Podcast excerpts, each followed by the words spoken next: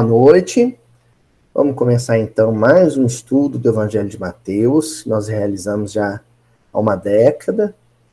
Nós estamos atualmente no capítulo 14 do Evangelho de Mateus, estudando ele de maneira sequenciada, de forma sistematizada e pormenorizada e detalhada, né? Nós não temos pressa, estudamos em média um versículo por reunião. Às vezes, permanecemos mais de uma reunião estudando o mesmo versículo, né? Só para a gente poder atualizar os companheiros que estão conhecendo o estudo hoje. Então a gente estuda o livro de Mateus, o Evangelho de Mateus. Mas esse é um estudo feito à luz da doutrina espírita. Então não é uma exegese solta, não é uma interpretação solta né, no vazio é, baseado em algum achismo, né, um palpite qualquer. Não. Toda interpretação que a gente faz é pautada numa bibliografia referenciada anteriormente. Tá? Então a gente primeiro faz um roteiro, é um, os companheiros que me ajudam, a gente faz um roteiro, esquematiza um roteiro com uma sequência de lições e livros prioritariamente da obra de, de Allan Kardec e da psicografia de Chico Xavier. Raramente aparece alguma coisa que não seja dessas duas bibliografias, né? A obra de Allan Kardec, sobretudo a obra básica da doutrina espírita, e a psicografia de Chico Xavier. Gosto sempre de, volta e meia, estar tá lembrando isso, porque pessoal, às vezes, não presta atenção naquelas descrições que estão lá no debaixo do vídeo, tá, gente? É, lá tá uma listinha e ela tá lá para a gente estudar. O que eu mais gostaria que acontecesse, eu imagino que aconteça, é que os companheiros que, que assistem o vídeo em casa, que seguem o, can o canal, também tenham cuidado de ir na fonte e ler os textos em paralelo, tá? Então, vocês, por exemplo, que estão aqui, que acompanham ao vivo, né? Depois, quando o, episódio for lançado, vai lá, pega a indicação de leitura, né? A dona Joana, por exemplo, eu sei que ela tem o cuidado de anotar na hora, de consultar na hora, né? Mas é bom ir lá e fazer a leitura. Às vezes vai parecer que uma coisa ou outra é coisa da minha cabeça, ah, é o Aloísio que acha, né? Geralmente é o que desagrada, né? Eu já, já percebi isso. Assim. Se uma coisa agrada do Emmanuel, se desagrada é da cabeça do Luiz. Não, não é da cabeça do Luiz, não. O máximo que eu faço é a chamada recontextualização. Então, por exemplo, na época de Emmanuel não tinha rede social. Na época de Emmanuel, na época que o Emmanuel ditava mensagens pelo Chico, década de 50, 40, década de 30, né? Meados da década de 30, né?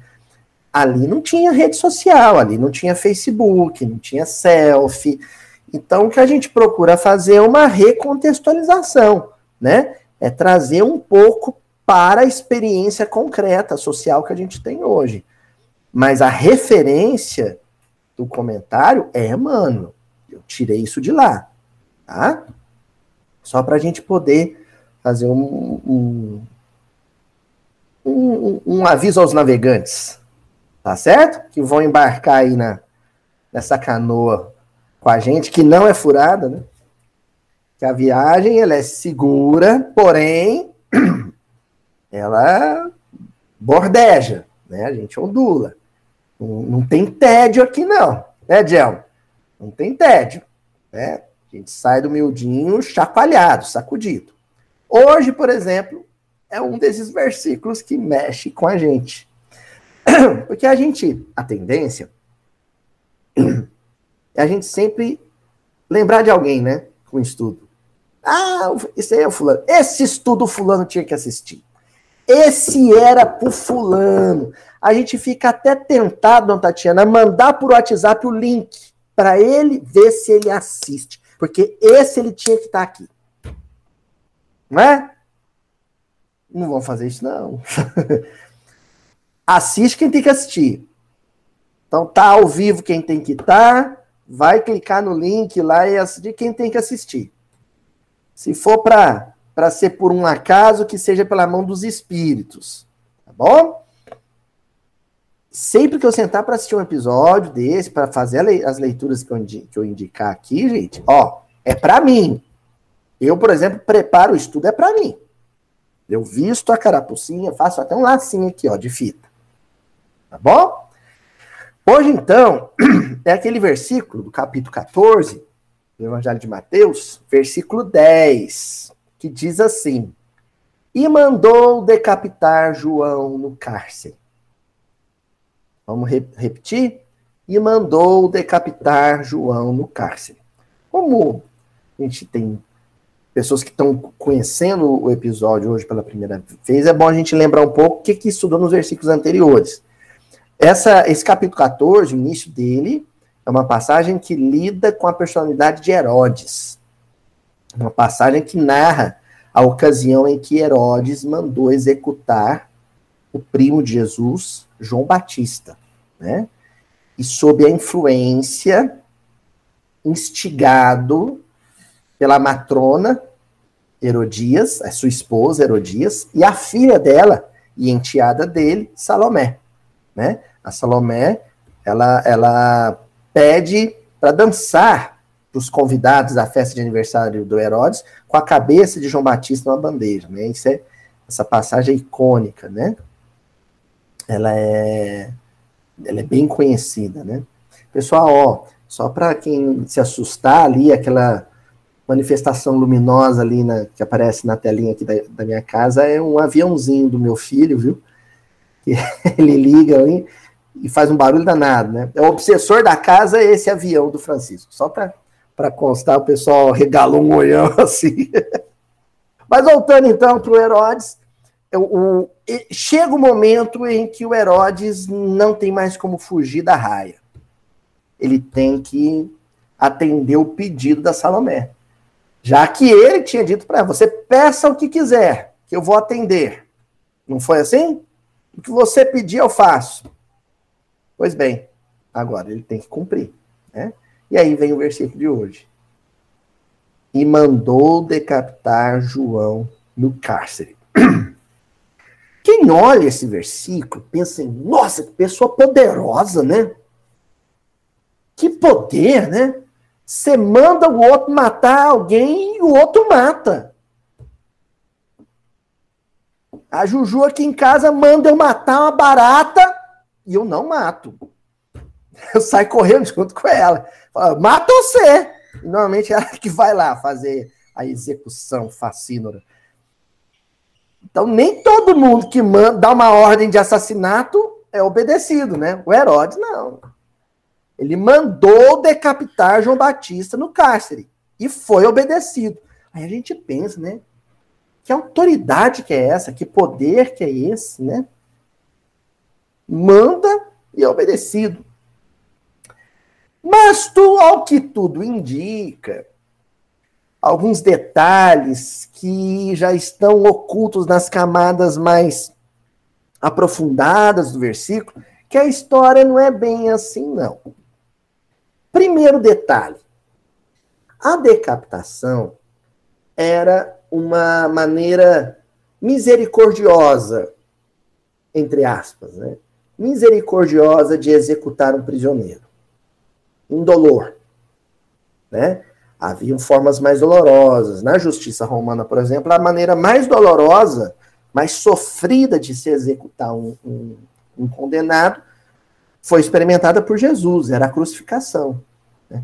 O martírio durava horas, horas e horas e horas. Né? A pessoa morria lentamente. A decapitação ela era uma maneira da pessoa não sofrer. Né? Equivaleria, pesado esse, né? mas o versículo fala disso, mas a gente não tem como fugir, né? Equivaleria à injeção letal, né? A horrível injeção letal dos nossos dias, que supostamente é indolor. Né? Supostamente é indolor. Seria decapitação. Bom, dito isso, tem mais um detalhe. Essa decapitação, essa maneira misericordiosa de se executar o João Batista se deu dentro da prisão. O versículo cuida dizer isso. não foi em praça pública, não foi em público. Foi oculto, foi escondido, foi no cárcere, na própria cela. Ele foi decapitado ali. Geralmente, junto com a execução, vinha também a situação vexatória. A execução se dava em praça pública, para escárnio do prisioneiro. Ele não só seria executado, mas teria uma plateia assistindo a cena. Como se deu, por exemplo, com Jesus. Né? A crucificação foi assistida, acompanhada. João Batista não. Na ordem de, de Herodes, existem dois detalhes que não podem escapar. Primeiro, ele manda executar João Batista de uma maneira não dolorosa. E segundo, manda que ele seja executado em reservado, sem o escárnio público. O que que isso significa? Que ele estava com gana no João Batista? que estava doido para matar o João Batista, que ele não via a hora de matar o João Batista? Não. Ao contrário. Isso significa que ele não estava sentindo o menor prazer em executar João Batista. Que ele estava fazendo a contragosto. Que ele estava fazendo aquilo contrariado. E a gente já tinha tido uma pista disso no versículo da semana passada, quando dizia que o rei entristeceu-se.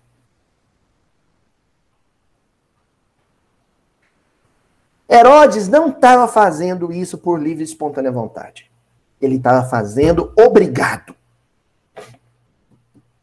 Então, se por um lado ele manda e é obedecido pelo algoz, pelo executor, pelo soldado.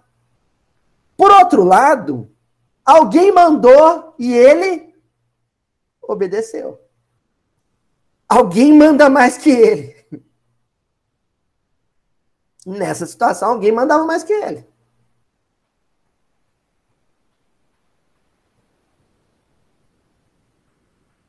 O soldado mesmo que não quisesse executar o ato, iria executar, porque ele não, não conseguia desobedecer, ele não conseguia descumprir uma ordem do rei. E o rei, por sua vez, só estava mandando executar o João Batista porque também não conseguia desobedecer, descumprir a ordem de Salomé e Herodias.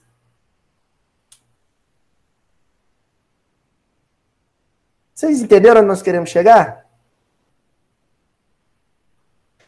Toda figura autoritária, toda potestade, toda figura eu mando, o outro obedece, no fundo, no fundo, ou às vezes nem tanto no fundo, é uma pessoa fraca e submissa a outro. por detrás do Herodes, que mandava decapitar e alguém decapitava, existia um homem frágil, fraco, com pouca autonomia.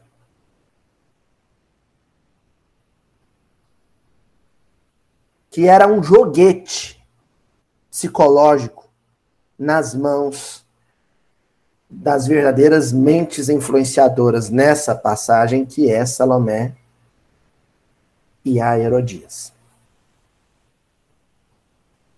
Nós vamos partir desse ponto. Porque a palavra que nós vamos destacar para estudar hoje é mandou. Hoje nós vamos estudar o verbo mandar. Esse verbo, normalmente a gente associa a poder e autoridade. Não é assim? Quem manda é quem pode. E obedece quem tem juízo, não é o que diz o ditado? Então nós vamos estudar o verbo mandar. Nós vamos estudar sobre a autoridade, o poder, o despotismo, a tirania, o mandonismo. Nós vamos estudar sobre isso. Sobre as pessoas que encarnam essa personagem social. A personagem do rei, né? a personagem do líder, do general, do, do que comanda, do chefe, do, do boss, né? Vou usar um termo em inglês. Do, do, do, daquele que manda. É a figura do Herodes. Tá bom? E nós vamos começar com uma passagem, uma referência, que está lá no, no, Evangelho segundo o Espiritismo, no capítulo 9, Bem-aventurados os que são brandos e pacíficos. Lá na, na, na, parte de instrução dos espíritos, tem o item 6, a afabilidade e a doçura. Algumas traduções, a amabilidade e a doçura, né? na mesma coisa. Lá fala de um personagem, de uma figura, e nós vamos começar a estudar esse perfil autoritário a partir dela. Muitos aqui já leram essa lição e vão se lembrar de quem que eu estou falando, né?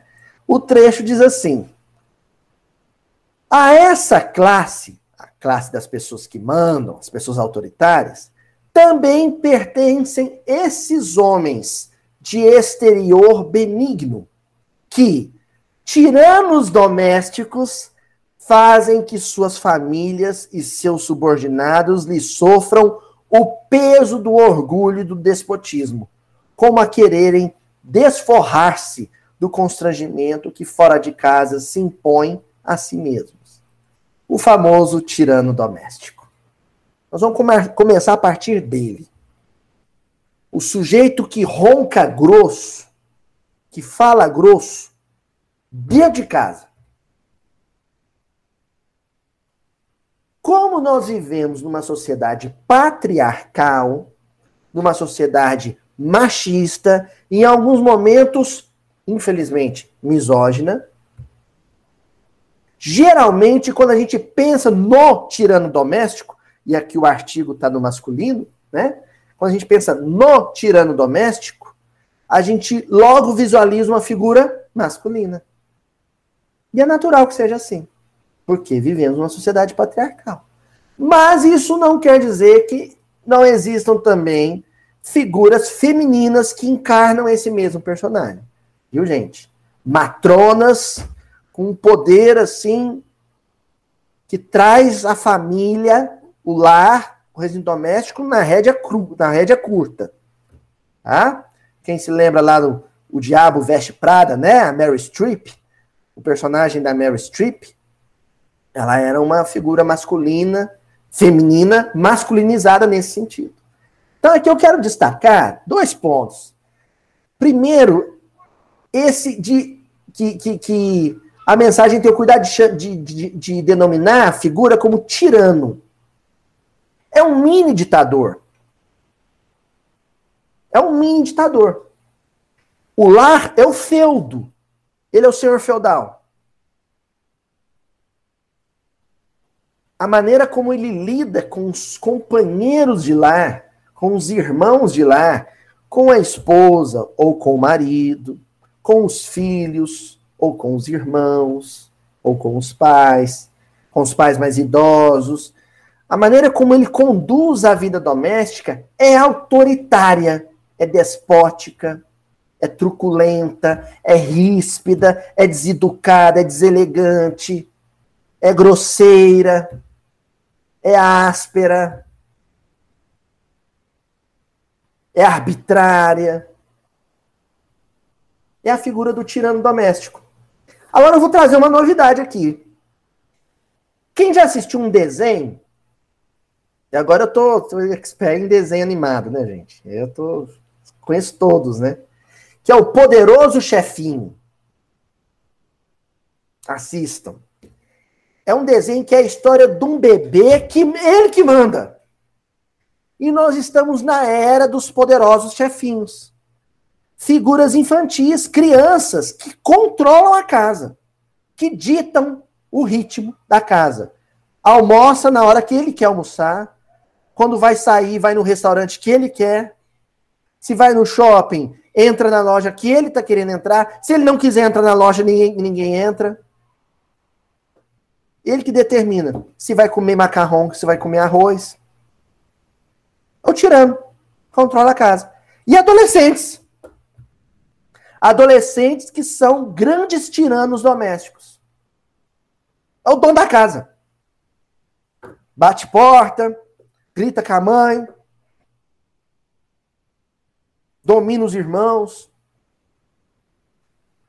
Então, aí você já percebe uma figura que, por detrás da truculência, por, por detrás da marra, é um marrento, né?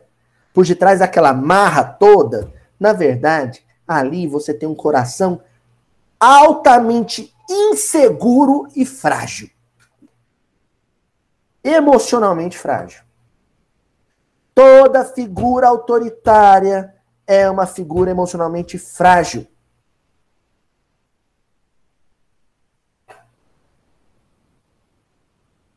Pega o sujeito na sua casa mais mandão. Ele é o pobre coitado. Ele é o fracótico. Eu brinco com o Chico. Né? Você vai, se não comer direitinho, vai ficar fracote. Aí ele fala, pô, pai, for, for. Diz ele que é forte. Então toda casa tem a figura forte, toda casa tem o fracote. O fracote geralmente é o que grita mais, é o que dá mais soco na mesa, é o que apela, toda discussão ele apela, é o primeiro a apelar, é o que grita, é o que bate porta, é o fracote da casa. E continua a mensagem do Evangelho segundo o Espiritismo. Não se atrevendo a usar de autoridade para com os estranhos, que os chamariam à ordem, acham que pelo menos devem fazer-se temidos daqueles que lhes não podem resistir. Envaidecem-se de poderem dizer: aqui mando e sou obedecido, sem lhes ocorrer que poderiam acrescentar: e sou detestado. É aquele sujeito que quando ele sai a casa vai, vai com Deus. Tem pressa de voltar não. Não é? Vai, fica. Que triste, né? Que triste. A casa, quando ele sai, a casa fica leve. A casa respira. Porque saiu a figura de chumbo do lar. E saiu. Relax. Aí, quando ele chega no serviço, sabe como é que ele fala com o patrão? Oh, o senhor quer alguma coisa? Estou aqui para servi-lo. Fala, filho.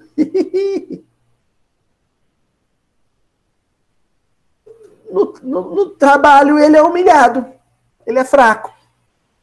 Com o de fora, com o que tem poder financeiro, por exemplo, ele não, ele não fala grosso. Mas com a coitada da esposa fala. Com os filhos fala. Com o coitado do marido, fala grosso. Lá fora não. Então, essa dupla personalidade é atributo de quem tem pouca fibra moral. É um fraco. E porque é um fraco, ele tem a necessidade de ver alguém tremer na frente dele para ele se sentir importante. Que no fundo, o que ele pensa de si mesmo é que ele é um zero à esquerda. É o que ele acha de si mesmo. Então, se alguém treme, se alguém chora na frente dele, ele sente um, um êxtase um certo prazer de fazer o outro chorar. Quem que era o forte? Saulo, o fariseu, ou Estevão, cristão? Eu já contei isso aqui umas 50 mil vezes, né? Quem... Mas como eu queria que vocês lessem bastante Paulo Estevão, eu vou contar de novo, né? A cena, para mim, clássica do, no sinédrio do, do discurso de Estevão, é quando Saulo termina né, dá um jeito de parar o discurso, calar a boca de Estevão com um soco na boca dele. Golpeia, dá um, um cruzado direto na boca de Estevão. E eu já falei isso, hein? O Estevão, ele era agricultor, puxava arado. Ele era, ó, sarado. Se ele quisesse, ele dava um rabo de arraia ali no, no, no, no sal, jogava ele no chão, já armava ali uma chave inglesa, um mata-leão e pronto. Mas ele segura sentimento, ele contém a emoção, ele segura toneladas de ressentimento ali e não reage. A força que Estevão fez para não reagir foi muito superior à força que Saulo fez para desferir o golpe. Então quem era o mais forte?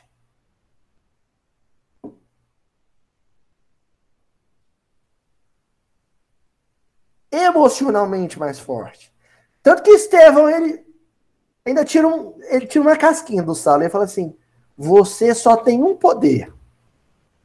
Lógico que junto com o sangue desce uma lágrima, né? Você só tem um poder de me fazer chorar. Nada além disso. Você é tão fraco, tão fraco, tão fraco, Saulo, que a única coisa que você pode é causar dor. Você não pode nada além disso. Então, quando alguém em casa, gente, tiver batendo, sabe, dando soco na mesa e gritando, olha para essa pessoa com muita misericórdia e fala assim: o único poder que você tem é esse. De me fazer chorar um pouquinho.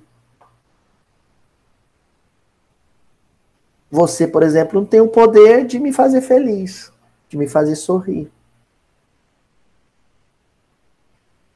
Então você é fraco. Mas existem temperamentos que essa necessidade de expor a sua presença de forma coercitiva, de prevalecer sobre o outro, é tão grande que ele consegue ser autoritário dentro e fora de casa. dentro e fora de casa. E é onde a gente vai agora apresentar esse trechinho do livro Espírito da Verdade, de Emmanuel. Curiosidade, essa mensagem ela foi psicografada por Valdo Vieira. É uma das mensagens de Emmanuel que ele ditou através do Valdo Vieira. Né? O livro é psicografia do Valdo com Chico Xavier, O Espírito da Verdade. É um livro que foi psicografado aqui na Comunhão em Uberaba, né? Mas essa mensagem é psicografada pelo Valdo. No capítulo 64, 64, o primeiro. O título da mensagem é O Primeiro.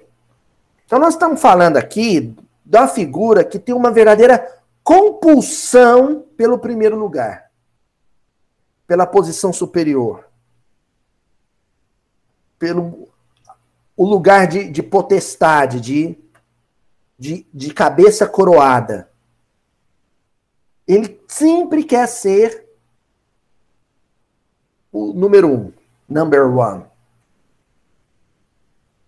E aí o Emmanuel pega e vai comentar Mateus capítulo 20, versículo 27, que é o versículo que nós vamos estudar futuramente, né? E o versículo diz assim: Em qualquer que entre vós quiser ser o primeiro, seja vosso servo. Então, essa é uma orientação do Cristo. O cristianismo, ele subverte, ele contraria a lógica social romana, sobretudo romana, a tal ponto que não tinha outro jeito mesmo de Jesus deixar o mundo físico que não fosse daquela maneira.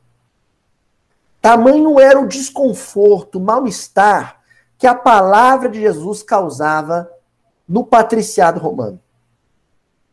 É só a gente ler os romances de Emmanuel que a gente percebe isso. Porque olha o que Jesus está dizendo: quem quiser ser o primeiro, na verdade tem que ser o último. Se você quer ter autoridade perante os outros, demonstre primeiro que sabe obedecer, que sabe acatar ordens. Na hora que você demonstrar que é competente no quesito obediência, é que os outros passarão a te respeitar e acatar suas sugestões como se fossem ordens. Eita, olha só! Isso me ocorreu aqui agora, hein? Anota aí. Quando alguém percebe que você é competente no quesito obediência, que você obedece bem, que você sabe obedecer, que você não se importa de obedecer, é que essa pessoa vai começar a acatar qualquer sugestão sua como se ordem fosse. Você não vai precisar da ordem. Não tem aquela expressão? Meu, seu pedido é uma ordem?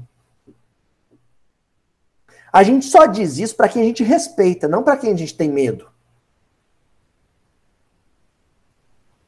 Todas as sugestões morais de Jesus junto ao colégio apostólico foram acatadas como ordem.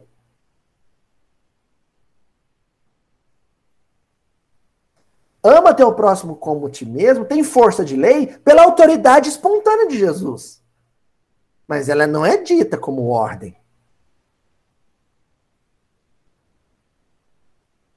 A força, força bruta, ou a força econômica, ou a força institucional, não aparece ali para dizer para as pessoas amem-se. Não. É a força moral que se faz presente. A autoridade moral de Jesus. De quem cumpria isso antes de, de recomendar. Ele cumpria isso antes de recomendar. Daí vem a força dele. E aí o Emmanuel vai, vai comentar esse versículo, né? E qualquer que entre vós quiser ser o primeiro, seja o vosso servo. Então, Emmanuel ele diz assim: nos variados setores da experiência humana, encontramos as mais diversas criaturas a buscarem posições de destaque e postos de diretiva. Ah, é um negócio que a gente fica falando das outras pessoas, né? Ah, a gente logo imagina fulano, ciclano. É todo mundo. Todos nós gostamos de mandar. Todos nós temos esse, esse comichão, essa compulsão pela posição de autoridade. Né? A gente quer ganhar dinheiro, a gente quer ganhar na loteria, a gente quer. Para quê? para ter autoridade sobre as pessoas, para ter funcionários, para ter empregados e essas pessoas dependerem do nosso dinheiro. Quanto mais dependentes da nossa, da nossa fortuna elas forem, mais obedientes ao, ao nosso querer, ao nosso capricho elas serão. A verdade nua e crua é essa. E aí a gente deixa essa tendência ao autoritarismo transparecer nas mais variadas situações. Então, o sujeito é dirigente de casa espírita ou dirigente de um trabalho espírita, ele se mostra autoritário no ambiente religioso. No emprego, na empresa onde ele trabalha, onde ele tem um, um cargo de chefia, você dá o menor cargo de, de autoridade para ele, de liderança dele, de líder de setor. E ele vai revelar ali autoritarismo. Quando ele assume a tutela de um lar, quando se casa, quando constitui matrimônio, revela o autoritarismo na figura do famoso tirano doméstico. Né? Se ele for síndico, vai ser autoritário como síndico do prédio. Então, esse autoritarismo ele surge e a gente não percebe. É muito sutil. Daí a gente, sempre que tiver numa posição de liderança, né, uma, uma, uma posição de condução uma posição de pastor, né? Eu gosto dessa expressão pastor, mas não no sentido é, é, religioso contemporâneo, não, mas no sentido bíblico da palavra mesmo, né? A figura que conduz. Sempre que a gente tiver nessa posição, é bom e aconselhável a gente ter um amigo, um benfeitor encarnado, ou às vezes, se for possível, até contar com o auxílio da espiritualidade desencarnada, que possa nos dizer assim, você falar para você acha que eu estou muito mandão? Você acha que eu estou errando a dose? Que eu estou passando no limite no autoritarismo? Que eu estou pegando muito no pé dos outros? Você acha que eu ando sendo ríspido na hora de, de, de, de, de passar uma diretiva? E estar aberto para ouvir.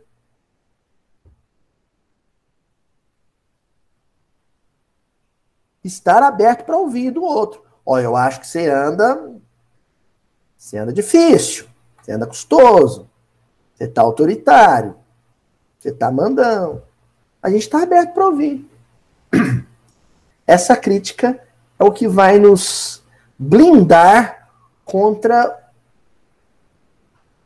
essa vibração pesada que emana assim, dos ambientes de, de, de autoridade. Os ambientes onde os cargos e as posições acabam embriagando as pessoas, intoxicando as pessoas. Né? Tanto que o Emmanuel continua dizendo assim: todas caminham subordinadas às mesmas leis, elevando-se hoje para descer amanhã. A parte trágica desse processo, ninguém enxerga no começo. Ninguém é rei para sempre. Ninguém vai ficar com a abraçadeira de capitão do time o tempo todo. Rei morto, rei posto.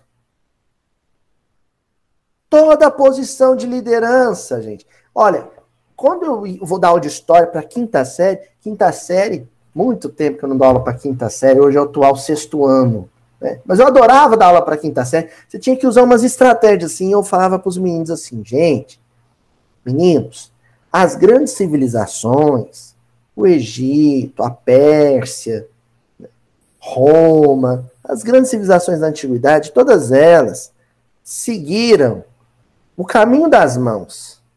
Então elas começam o período de ascensão aqui no polegar, ó, até o dedo médio, que é o apogeu.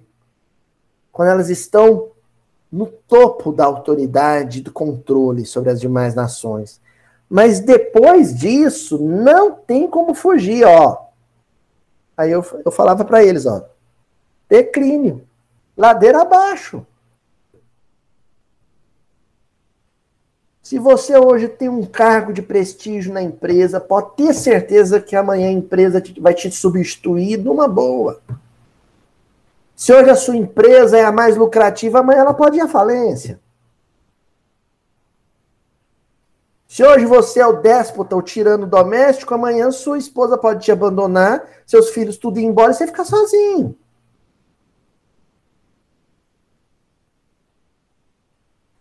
Não existe poder eterno quando a gente pensa na horizontalidade, nas posições de mando no mundo. Quem assume uma posição de destaque, consciente disso, sabe obedecer e sabe lidar com subalterno. Eu estou usando o termo subalterno porque é como as pessoas utilizam, né? Mas seria melhor o, o liderado, alguma coisa assim. Né? Agora, quem se esquece desse detalhe vai mandar e desmandar de forma hostil, de forma criminosa, achando que tá que é a pessoa mais amada do mundo e não é. É detestado, é antipatizado.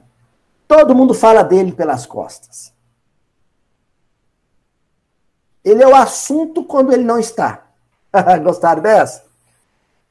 É que esse pai muito mandão em casa, autoritário em casa, quando ele sai, quando ele vira as costas, a mulher, os filhos, continuam, o pai hoje acordou meio azeda, mais que o normal, né, mãe? Ele é o assunto. É muito triste viver assim. Na firma, na hora do cafezinho, quando ele não tá, ele é o assunto. Ei, mas o chefe hoje tá intragável, hein? Vai tá insuportável hoje o danado, hein? É obedecido e igualmente detestado. E aí continua Emmanuel dizendo assim: grande maioria toma a aparência do comando como sendo a melhor posição, e raros chegam a identificar no anonimato da posição humilde o posto de carreira que conduz a alma aos altiplanos da criação. Muito pouca gente que recebe das mãos de Deus, hein, uma posição de liderança entende essa posição como transitória e passageira e utiliza ela como trampolim, como uma, um, uma plataforma de voo para aquela posição superior genuína, que aqui o Emmanuel chama de altiplanos, né? O topo da, da hierarquia espiritual. Poucos, poucos aproveitam a ocasião para isso. A grande maioria que assume essa posição sucumbe nela. Por isso que é uma prova muito difícil. É uma prova muito difícil. E continua Emmanuel. A chefia durável pertence aos que se ausentam de si mesmos, buscando os semelhantes para servi-los, esquecendo as luzes transitórias da ribalta do mundo. A chefia verdadeira, a liderança verdadeira, por exemplo, no movimento espírita teve Chico Xavier. Se eu falar para uma pessoa não espírita o nome de algum presidente de federativa dos Estados brasileiros, federativa espírita dos Estados brasileiros, ninguém vai conhecer. Mas se eu falar Chico Xavier, todo mundo sabe quem é. Porque a liderança que o Chico teve junto ao movimento espírita não foi uma liderança institucional. Foi uma liderança de fato. Os presidentes de federativos, os diretores de associações espíritas vinham a Uberaba, iam até Pedro Leopoldo para se consultar com o Chico, para se aconselhar com o Chico, que não era diretor de nada. não era diretor de nada. Quer dizer que a autoridade dele era outra.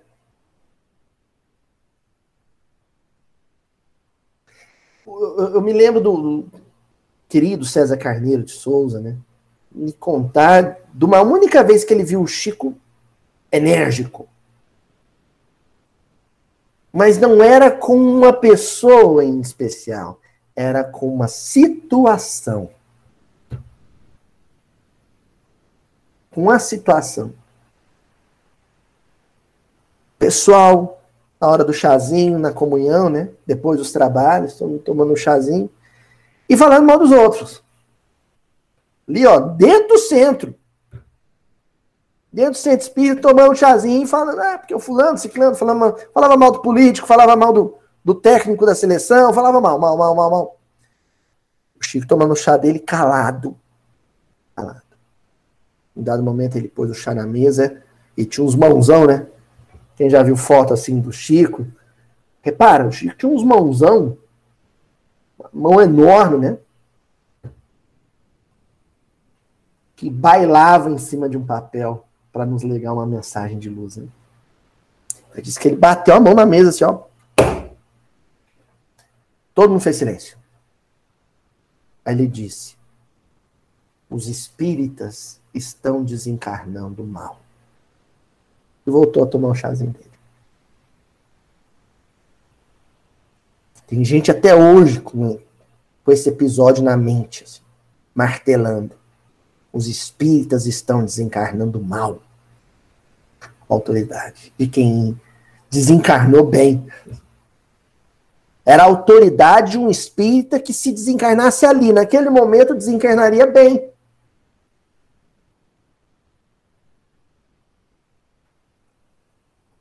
Agora nós vamos dar um pulo lá no Palavra de Vida Eterna, com Emmanuel ainda. Capítulo 39. No auxílio de todos.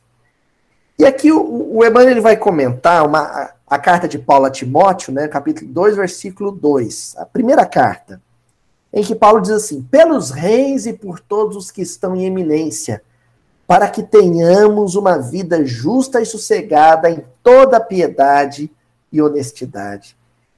E aqui a gente já começa a ver como a espiritualidade olha para essas figuras autoritárias.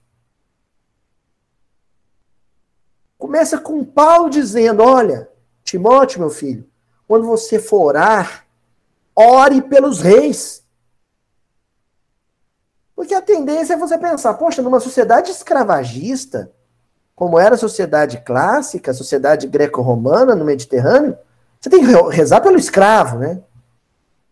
E aqui Paulo diz: não, reza pelos reis. Reza pelos reis, e ele ainda acrescenta, né? E por todos que estão em eminência, que tem alguma autoridade. Reza pelo guarda de trânsito. Reza pelo presidente da Câmara, dos vereadores, dos deputados.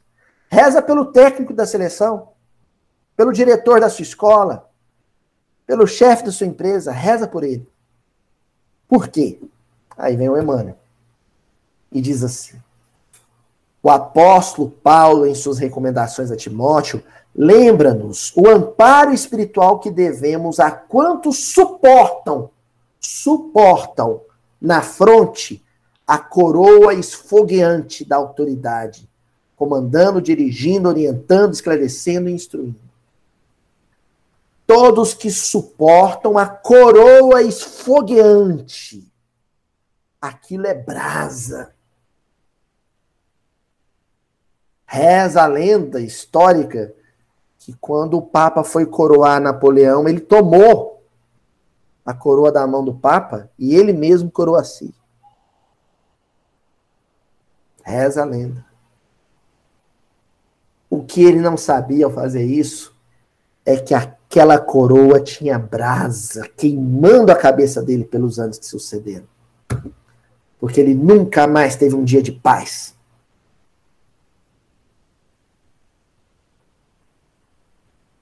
Oremos pelos governantes. Eles não dormem como nós.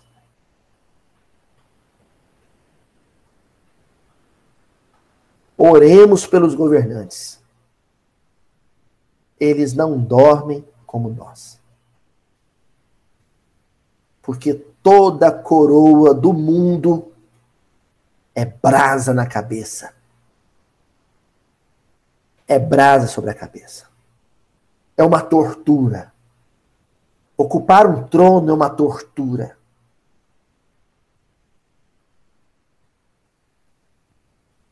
E continua o Emmanuel são eles, os nossos irmãos, conduzidos à eminência do poder e da fortuna, da administração ou da liderança, que carregam tentações e provas ocultas de toda espécie, padecendo vicissitudes que muitas vezes se retratam de lamentável maneira nas coletividades que influenciam.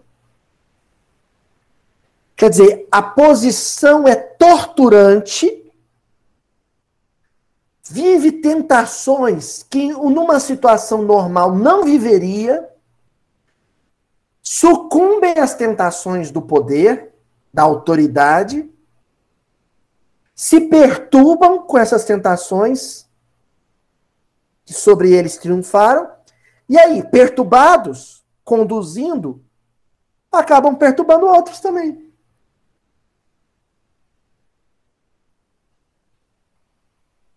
Entenderam? O que, que o Emmanuel está explicando? Ó, reza por eles. Porque eles vão viver tentações que um homem comum não vive. E vão cair. E ao cair, eles vão influenciar com a sua queda moral muitos que pautam sua existência de acordo com a existência dele. O patrão, o chefe da empresa, o diretor da escola, volta a dizer, né? O, o, o, o chefe do executivo, o, o general da, da tropa, o presidente do centro espírita. Continua, Emmanuel. A afeição de pastores dementados, quando se não compenetram dos deveres que lhes são próprios, sofrem perturbações aflitivas que se projetam sobre as ovelhas que lhes recolhem a atuação. Pastores dementados. Eu vou falar uma coisa para vocês, mas é o com o intuito de despertar misericórdia. Esse é o meu objetivo, gente. Eu já tive a curiosidade de fazer uma coisa. Sabe quando você faz no Facebook o antes e depois? Com foto? A pessoa antes e depois? Eu já tive a curiosidade, preparando aula de história, de pegar um antes e depois das pessoas que já ocuparam cargo de presidente no Brasil. É impressionante como em um ano, dois anos, três anos, quatro anos, elas envelhecem. Elas emagrecem. O cabelo fica branco. Às vezes cai mais rápido. A pele fica feia. Reparem. Pega o antes e depois dos presidentes. Porque é o peso do cargo. Parece que a pessoa vai mirrando, sabe? Vai adoecendo. E isso em todas as posições de mando. Primeiro, porque são pessoas invejadas. Os outros que têm poder invejam quem ocupa o cargo que elas queriam. E aí a vibração é pesada. A vibração de crítica. Aí eles falham, como todo ser humano, falham. E quem falha numa posição de tamanha responsabilidade prejudica muito, não é milhares, é milhões. E aí recebe a vibração de ressentimento desses que foram prejudicados pelas mancadas deles. Resultado: é um ano, dois anos, três anos, quatro anos sendo fuzilado. O termo é esse. Sendo fuzilado por vibrações de ódio, vibrações pesadas, vindas de todas as partes. A pessoa não come, a pessoa não dorme, a pessoa não é feliz.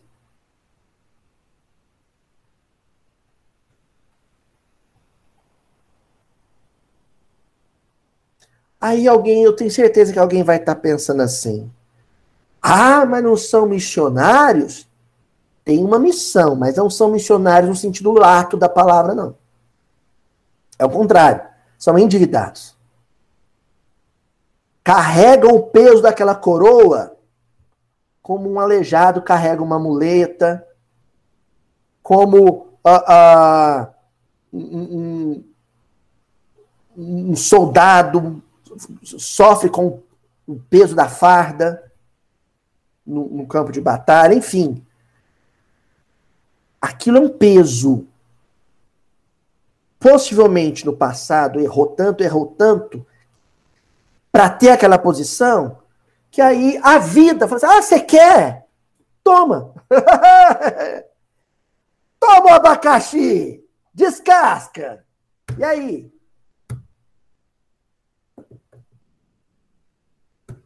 A minha mãe, minha mãe é muito doida, né? Para educar. Graças a Deus. Ô, oh, bênção ter ela como educadora da minha vida. Me, diz que minha, minha irmã uma vez começou a chorar pequenininha, e queria comer margarina, mas comer com dedo, margarina. Ah, margarina! É, chorando, chorando, chorando, chorando. E aquilo foi esquentando a cabeça da minha mãe. Minha mãe pegou o pote e entregou para ela. E ela começou com a mão. Dor de barriga, diarreia, passou mal. Minha irmã não pode ver margarina.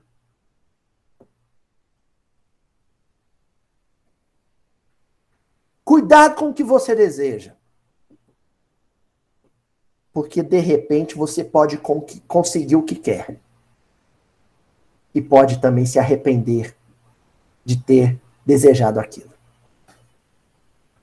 O poder é isso. O sujeito perseguiu, quis tanto, quis tanto, quis tanto aquela posição, que aí a vida, não vou falar que é Deus, não, Deus, Deus não está nem aí para isso não. Deus está assim, ó, se lixando para quem é reitor da universidade ou para quem é dirigente do time de futebol. Está se lixando. Essa escolha é nossa. E é o sujeito quis tanto, quis tanto, quis tanto naquela posição que conseguiu. É a vida entregando o pote de margarina para ele e fala assim: agora se lambuza, vai.